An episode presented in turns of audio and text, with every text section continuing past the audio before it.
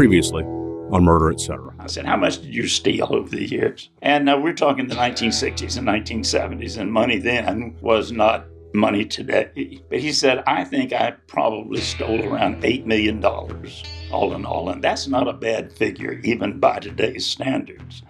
They hid the car, and then they took another car, went to the bank, robbed the bank, brought, then came back here, and then sat in the woods while the cops are running all over the place trying to find them, looking for that car. Then when they leave, they drive the other car out, leave the other car hidden. I said, "What'd you do sitting out there in the woods?" He said, uh, "Well, actually, we were drinking Pabst Blue Ribbon beer and eating Vienna sausages."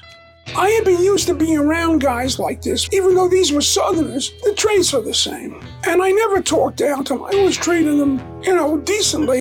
In where a lot of police officers make a mistake. They come on hard at these guys, think they're going to break them. They're not going to break them. Foster wrote what passed for the truth, and I think most of what he wrote was the truth. There was no reason for it not to be. But I think he also chose what he would write, and in some cases, he provided his interpretation. So I ended up with a combination essentially of truths and a fair amount of legend. And uh, because Foster is no longer with us, we live with the legend.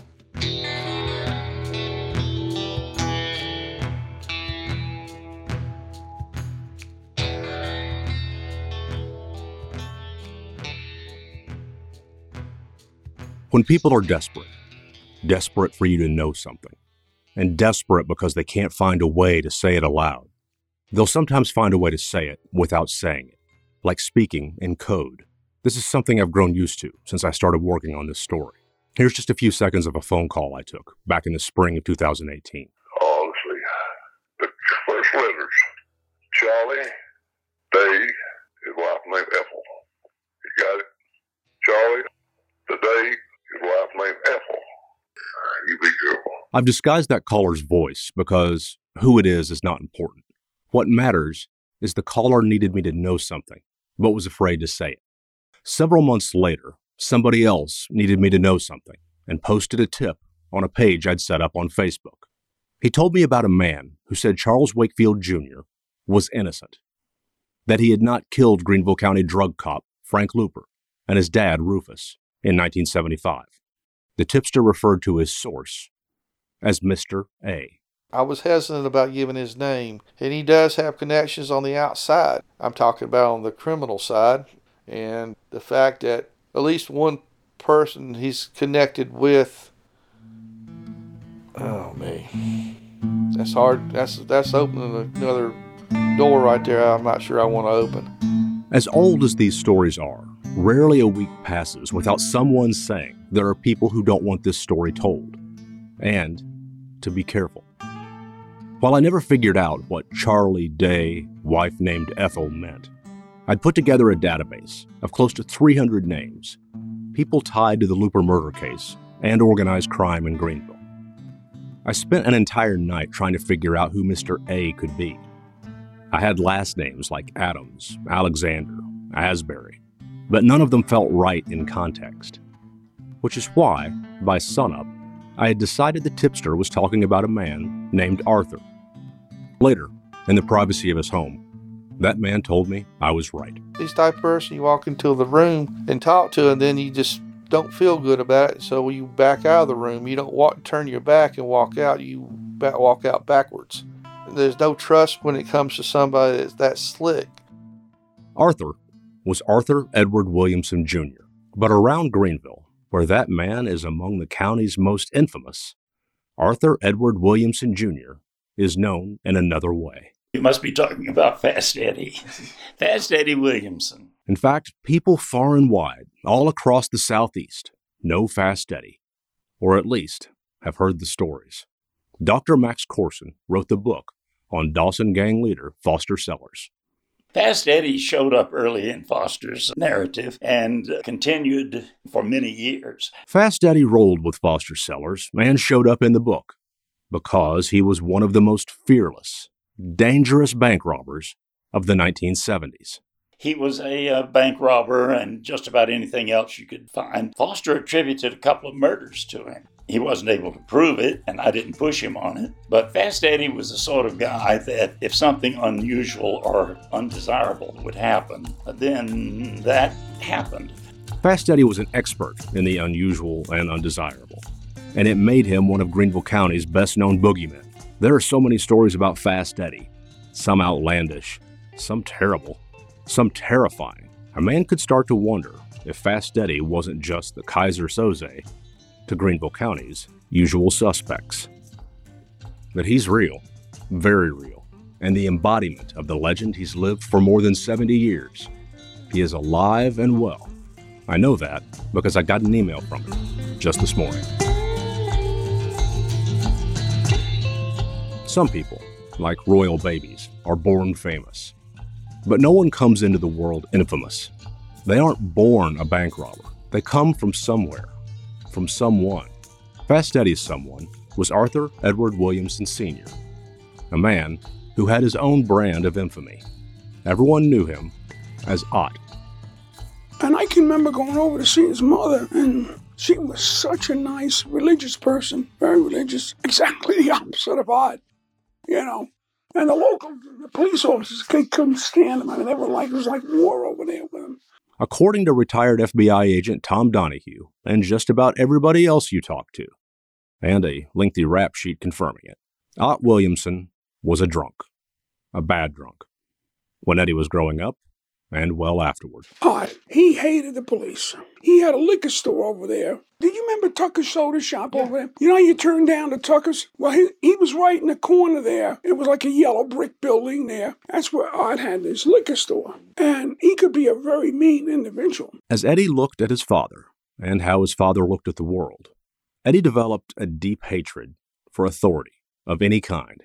And as Donahue tells it, there wasn't anyone around to guide Eddie away from his hate. Eddie was growing up. Both of them worked in the mill. And at that time, they had split shifts. Well, how the hell, if your mother's at working eight hours in the daytime and the father's eight hours a night, the kids are running the street free. And that was a common situation over there in the mill village. And it wouldn't take too many years before his father, Ott, wasn't the best known Williamson among the cops. I knew his mother and father. His mother was a lovely woman. She lived over in West Greenville. His father was a, um, I can't say.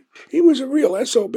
And so that left Eddie to himself to become Fast Eddie. Yeah, I remember Eddie Williamson. I probably knew Eddie before he got so bad. We didn't buddy together, but I guess we was sort of friends for a while. If you grew up over in West Greenville in the 50s and 60s, chances are you knew Eddie at one point or another. Larry Smith remembers Eddie as a young teenager. Eddie had love tattooed across one, these fingers here and hate on the other one. And then he got sweet on a little girl. Her daddy was a preacher. He said it was very painful to try to get them things off, the tattoos off his, off his knuckles like that. Eddie says Smith remembered his hands right love on the left, hate on the right. The girl was a preacher's daughter, but just a schoolmate, one who, in Eddie's words, visited me in the hospital when I got shot. The first time. As a boy, Eddie could fight better than most men. But one day, in a brawl with boys from neighboring Pickens County, Eddie realized he'd brought a baseball bat to a gunfight. Eddie says his friend took a bullet in the head. Eddie swung a 36 inch bat at the shooter's head and missed, taking a bullet in his chest in the process. But Eddie says his backswing did the trick and knocked the shooter flat. Eddie's words here he was unconscious for 90 days. Eddie ended up in the hospital where he met a kindly doctor who offered to cut the love and hate off his fingers. Eddie said, I had them put on at 12 and cut off at 16. If I'd waited until 16, I would never have had a tattoo. I hate them. For Eddie, and most other people, wearing a tattoo is something like speaking in code. The ink is shorthand for something you want the world to know just by looking at you. Fast Eddie Williamson is thankful for the doctor who cut the love and hate off his fingers. Because Fast Eddie didn't have any need for code. He let his hands speak in full sentences, enough to fill books, trial transcripts, and more episodes of a podcast than I can imagine. Between the time Fast Eddie stopped wearing love and hate on his skin at age 16 and the time Lynn West met him nearly two decades later, Fast Eddie's reputation didn't just precede him. It walked into the room five minutes before him and kicked every single person's ass on principle. You were hesitant to tell me Fast Eddie's name. In fact, you, you called him Mr. A at first. And I'm curious as to, to why um, that was your, your first inclination. I guess that's why they call him Fast Eddie. He ran with a fast crowd. Eddie Williamson was somebody you, you didn't want to cross. I don't like to use the word violent because I don't I never knew it personally, but he did have a tendencies to be a violent individual. That is Lynn West, 43 years after he met Fast Eddie the first time. This was uh, shortly after they had made an arrest on Charles Wakefield. West was a young man. Matter of fact, that was probably the first quote unquote murderer I had talked to. Not even a year into a job that put him within a 36 inch baseball bat swing of Greenville County's hardest criminals inside the jail. You had like a dormitory thing where you had double bunk beds and open area and all. And then you had single cells, which you had a small little walkway, probably about three feet from each individual cell, and they could lock the cells up and go down the walkway to get them out, like you'd see on TV, the old uh, Attica or uh, Alcatraz. He'd, he'd go into the cell dorms, pull the lever down. He could individually lock somebody down. West had just interviewed Charles Wakefield Jr. Wakefield was charged with the murder of Lieutenant Frank Looper and Looper's father. West's job was to determine whether Wakefield needed a public defender. When he finished, West walked down that three foot wide path between the cells, where he met Mr. A for the first time. Name is Eddie Williamson, otherwise known as Fast Eddie Williamson. I've had West tell me this story a few times. Fast Eddie stopped me and said, uh, "said the guy you just got talking to, Wakefield, said he didn't he didn't kill Frank Looper, and just he just looked at me and grinned, and that's all he said." And every time, West remembers Fast Eddie's grin, not knowing what to make of it, not knowing why a white badass was making it a point to tell him the black guy down the cell block was innocent. West did the only thing he could think to do. He told someone else, a man named Robert Gillespie, the investigator for the public defender's office. The Gillespie warned West to steer clear. He said, Watch out for him. Said he's a con man. Said you have to watch what you say, watch what you do. West was in no position to protest. He was a young man and was smart enough to know there was a lot he didn't know. And I said, That's fine. If I ain't got to communicate with him, I'm not going to communicate with him. And so, West left it with Gillespie to do his job, investigating the case for the attorneys who would represent Charles Wakefield Jr. at trial. Robert told me, he said, Well, you know, he's he's a con guy. He said, You got to be careful around people like that. He said, He's he's he's slick. And he said, I'll, t- but I'll, I'll try to talk to him. So West spoke highly of Gillespie when I interviewed him. And today, West isn't sure if Gillespie ever talked to Fast Eddie and asked why he thought Wakefield didn't kill the Loopers. Gillespie's trajectory through the 1970s, the Greenville County law enforcement system, and this story is one of the more curious you'll find. At the time of Charles Wakefield's arrest and trial, Gillespie was an investigator for the public defender, a job he held for six years. Before that, and after that, he was a cop, first a highway patrolman, and then a high ranking sheriff's office deputy, who, just like Frank Looper, ran the county narcotics department. That was not the only thing Gillespie had in common with Looper. You might remember, minutes before someone shot Frank Looper, Looper had been on the phone with the woman he intended to marry, a nurse named Rita. Rita Gillespie, Robert Gillespie's ex wife. that was my only communication with Fast Eddie at that one particular time. Now, I've talked to him after 75 several other times. In the many years I'd been reading about him, Fast Eddie was a ghost, a character in a story I was reading. I'd worked Eddie up to be a sort of Anton Chigurh and a Dixie Mafia reboot of No Country for Old Men. I'd eventually learn Fast Eddie was just as dangerous as Cormac McCarthy's fictional evil, and maybe a hell of a lot more cunning. Here's what Lynn West learned from firsthand experience. First of all, he's not stupid. He's articulate. Number one, always thinking ahead of time. He knows what he's going to ask. He knows what he should try to get from you, but he knows what he can get from you if he asks the right questions. If he's looking for information, he's kind of almost like a detective in one sense of the word. He can he knows the thing to ask to get from you. If he wants a favor from you, he'll work it, but he'll work it in a way in which you don't know you're giving him a favor. That's the con part into it with him. But uh, now he's a smart guy, number one. I don't doubt that. Stories like that are how legends, like Fast Eddie's, outlast the men who lived them. Legends being little more than shorthand or code for how we've chosen to remember our past. Greenville, South Carolina's legends are complicated. There's Shoeless Joe Jackson, the baseball player who rose from the southern mill village to play in Major League Baseball, only to leave in disgrace, accused of fixing the World Series. There's evangelist Bob Jones, whose university is home to one of the most important collections of religious art, but only dropped its interracial dating ban in the year 2000. There's George Hincapie, one of America's best cycling road racers, who isn't even from South Carolina. But he set up his home base here, and then eventually admitted to his role in cycling's biggest performance enhancing drug scandal. Eddie's legend isn't so much different, in that the legend itself changes depending on who is telling it. Take, for instance, Max Corson, the man who wrote the book on Fast Eddie's old bank robbing pal, Foster Sellers. Fast Eddie's job was to encounter the one night policeman and hold the policeman at uh, gunpoint until Foster and his friends had broken into the bank and gotten the money. Corson's book and Foster Sellers' recollections are not particularly kind to the legend of Fast Eddie. There's good reason for that, which you'll hear about at some point. But for now, you only need to know that after many years of friendship, one of Sellers' favorite stories about Fast Eddie was the night he bungled a small town bank job in Georgia.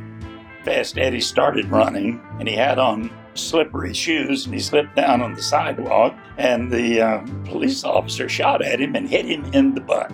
As a result, Fast Eddie's girlfriend later on had to patch him up. But Fast Eddie was an, an unknown quantity. Dr. Corson readily admits the book he wrote with Sellers likely contains a fair amount of legend, and Sellers' story sort of made Fast Eddie out to be a buffoon. Donahue, the retired FBI agent, says nothing could be further from the truth.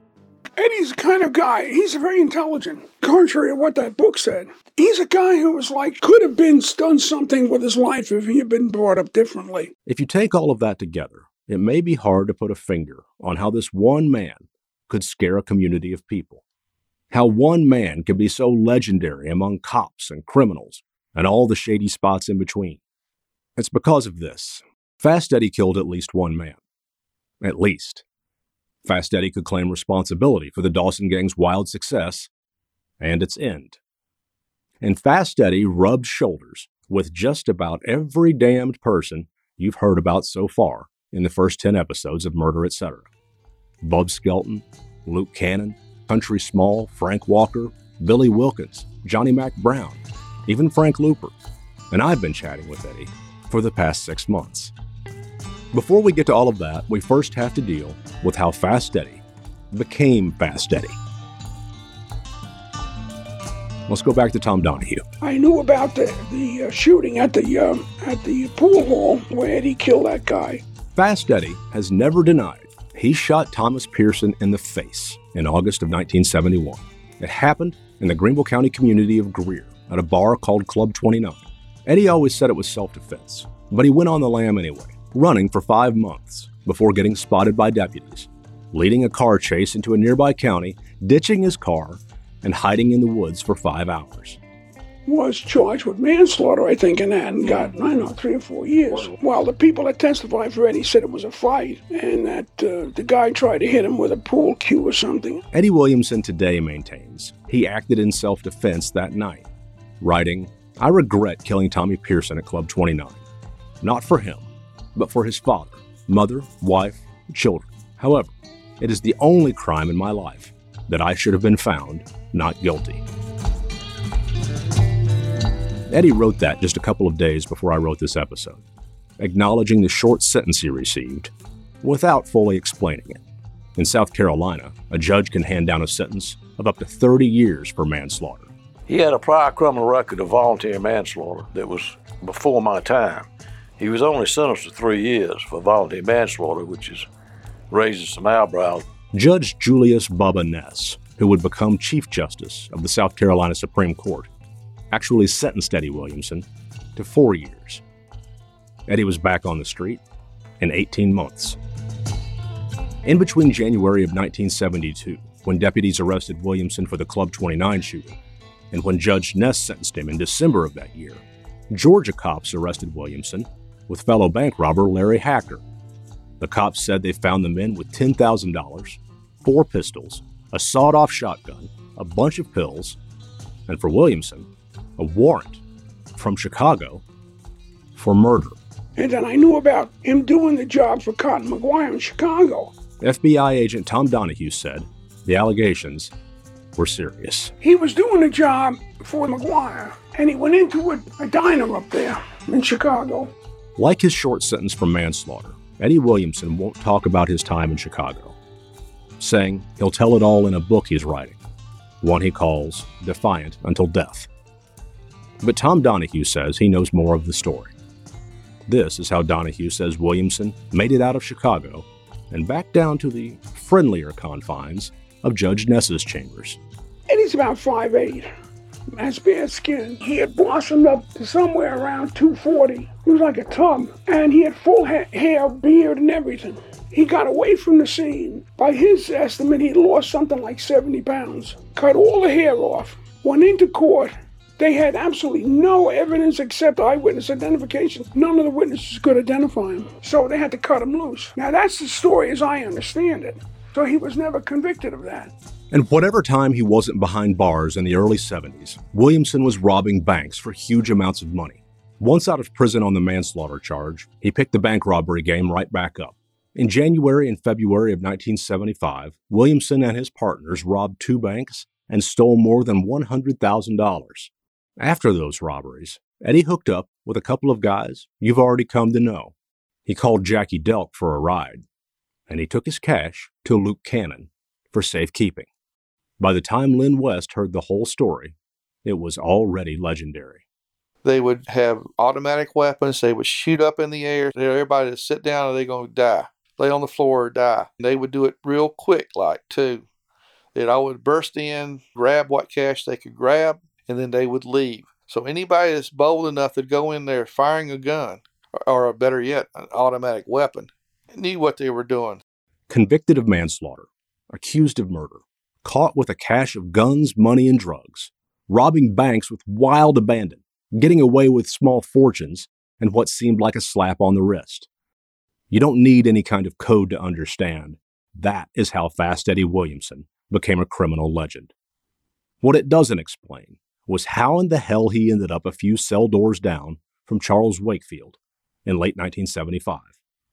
You'll hear the full story one day, but for now, There were certain guys that uh, Eddie had no respect for. Jackie Delk was one of them. you should know, like Al Capone going down for tax evasion, sometimes the most mundane crimes are the ones that get you. This is the chain link fence caper. On parole for manslaughter, Eddie Williamson was on thin ice, but he was running around like he could walk on water. Problem was, the guys he ran with were quick to sink. You remember Frank Walker, the cop turned contract killer? Leonard Brown said Walker just couldn't shut up when riding around with a cop named Billy Ledbetter, one that Walker thought was dirty. Billy gets Walker riding around with him one night. Billy rides around with him and they talk about every damn thing in the world and he tells him about how much he loves old Eddie, Eddie Williamson. Tells him about going to help him steal a fence for his house. That's what Eddie was in jail with. A chain link fence to go around Eddie's place, a few hundred dollars worth. Billy Wilkins said he had a different source of his own. He said that he and Fast Eddie Williamson went to the Augusta Road Fence Company one night out here off of Old Augusta Road and backed the truck through the perimeter fence and stole a bunch of fencing material. The case didn't seem great at first, a small time job, with crooks as witnesses. But prosecutor Billy Wilkins went for it anyway. I indicted Eddie Williamson for that based on that testimony. And, and true enough, there had been a theft. And we were able to get the records, and the fence company had reported it. And so there was corroboration there beginning to develop. Eddie Williamson wasn't worried. He felt certain a local business owner was going to vouch for him and say that on the day of the chain link fence job, Eddie was working for him. That business owner did not come through. We went to trial, and I remember Fast Eddie had a had several lawyers. One of them was Rex Carter, former Speaker of the House. And we went to trial, and I got a few lucky breaks because it's an old case. But I was able to corroborate some things, and Fast Eddie took the stand and lied, and I caught him in a couple of lies, and that, that sunk him. Recalling that moment this week, Fast Eddie Williamson said of the business owner, I did everything I told him I would, but at the first opportunity, he sold me out. People like that lead miserable lives. Bet on it.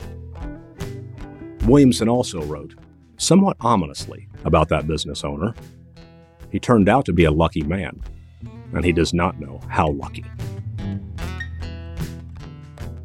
Fast Eddie admits Billy Wilkins caught him in a lie and says he still respects Wilkins as honest, forthright, and trustworthy. Williamson considers Wilkins a friend.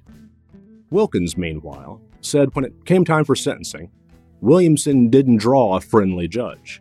Instead of $350 worth of chain link fence, Eddie got real time behind bars.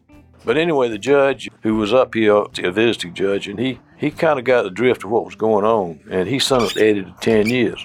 In that moment, Billy Wilkins sensed an opportunity. Right there in his courtroom was one of the most hardened badasses around, a man who had connections to dozens of other criminals with their hands in guns, drugs, and stolen money. With Williamson facing 10 years, Wilkins made his play.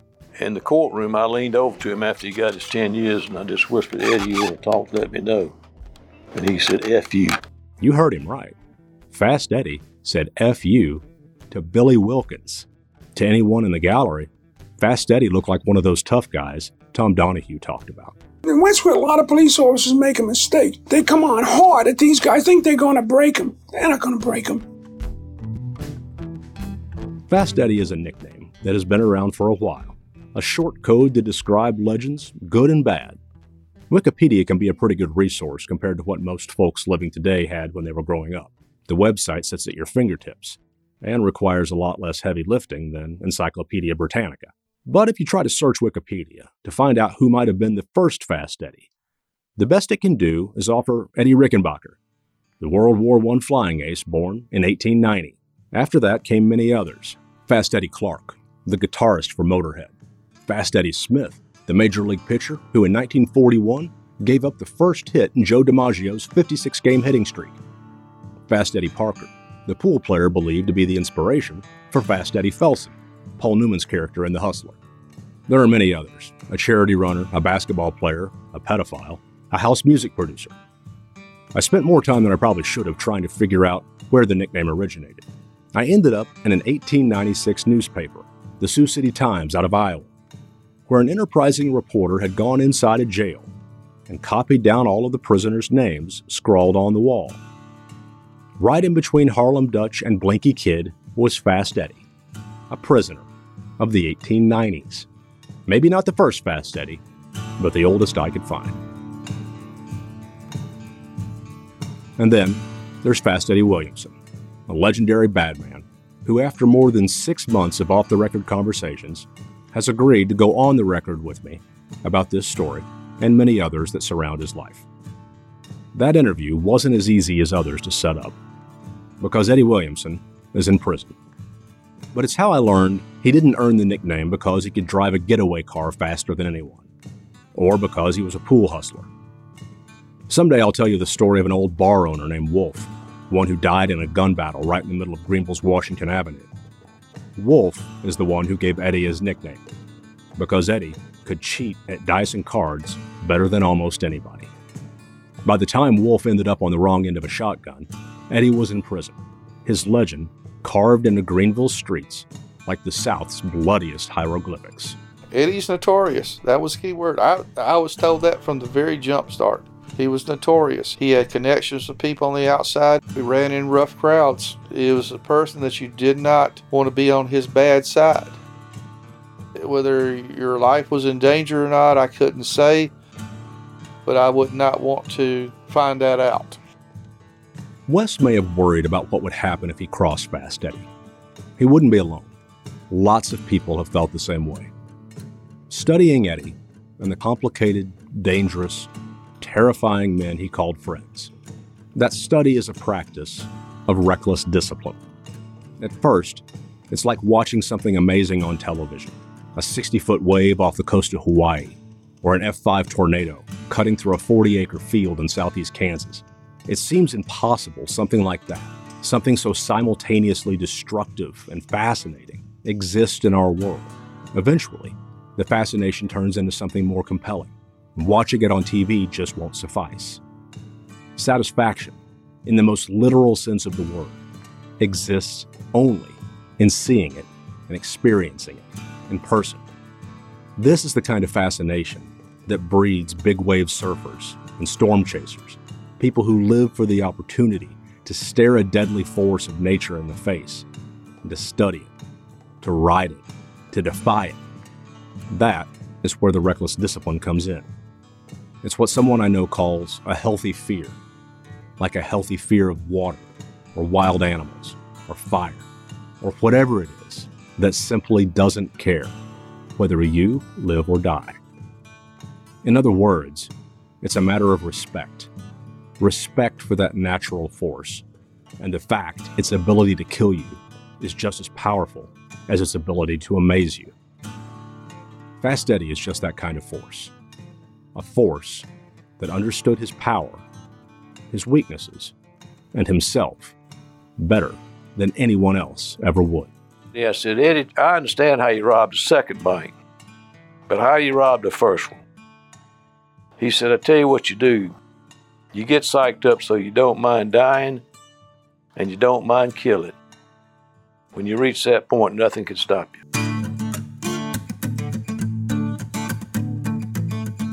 Thanks for listening to this week's episode of Murder, Etc. I know from watching our Facebook page and our download numbers, there's a lot of you who joined just in the past couple of weeks. So thanks. I do need to say a few things about how things are working with Fast Eddie Williamson. Next week, I'll tell you a little bit more about how it all got started. But for now, after a long period of getting to know each other, trading stories about gambling and sports, Eddie invited me to visit him in prison, where he'd agreed to do an on the record interview. I spent about a month working through the official channels, only to have the warden unexpectedly deny the interview, citing, in the warden's words, concerns for the institution's security and good order of the institution. I wondered if that security concern was about me or about Eddie. I wrote the warden and asked, but he didn't respond. I appealed the decision formally, but that appeal was immediately denied. So, Fast Eddie is answering my questions via email, on the condition that I don't say publicly what institution he's in. I've agreed to do that. What Fast Eddie Williamson knows, what he's already talked about on the record, and what he is still working to say, I realized pretty quickly it was way too much to fit in one episode, even two episodes. So you'll hear a lot more about what he's said and what he will say in the coming months. In the meantime, at some point very soon, hopefully within a couple of days, you'll be able to read some of the things that he's written to me. You'll find it all on our website, murderetcpodcast.com. That's murder, etc. podcast.com. One last note, just a heads up here. Next week, I'll be slipping a very small amount of advertising into Murder Etc. It will be short and barely interrupt the show at all. You may or may not know, putting together a show like Murder Etc. is both time consuming and costly. A small amount of advertising will defray a little bit of the cost of putting this show together for you. Also, with that in mind, keep listening in the coming weeks for some opportunities we'll be offering our most dedicated listeners who want to get just a little bit more involved with Murder Etc. Until then, here's what's coming up next time on Murder Etc. You might remember that time I talked with Frank Looper's family about the warning shots just before his murder. There was a point not too long before the murders happened that somebody drove by Frank's house at night and shot the front of the house. Mm-hmm. And Frank went out and did some investigating about that later, but never discovered who did it. Frank Looper might not have known, but Fast Eddie says he does. Fast Eddie names names on the next Murder Etc.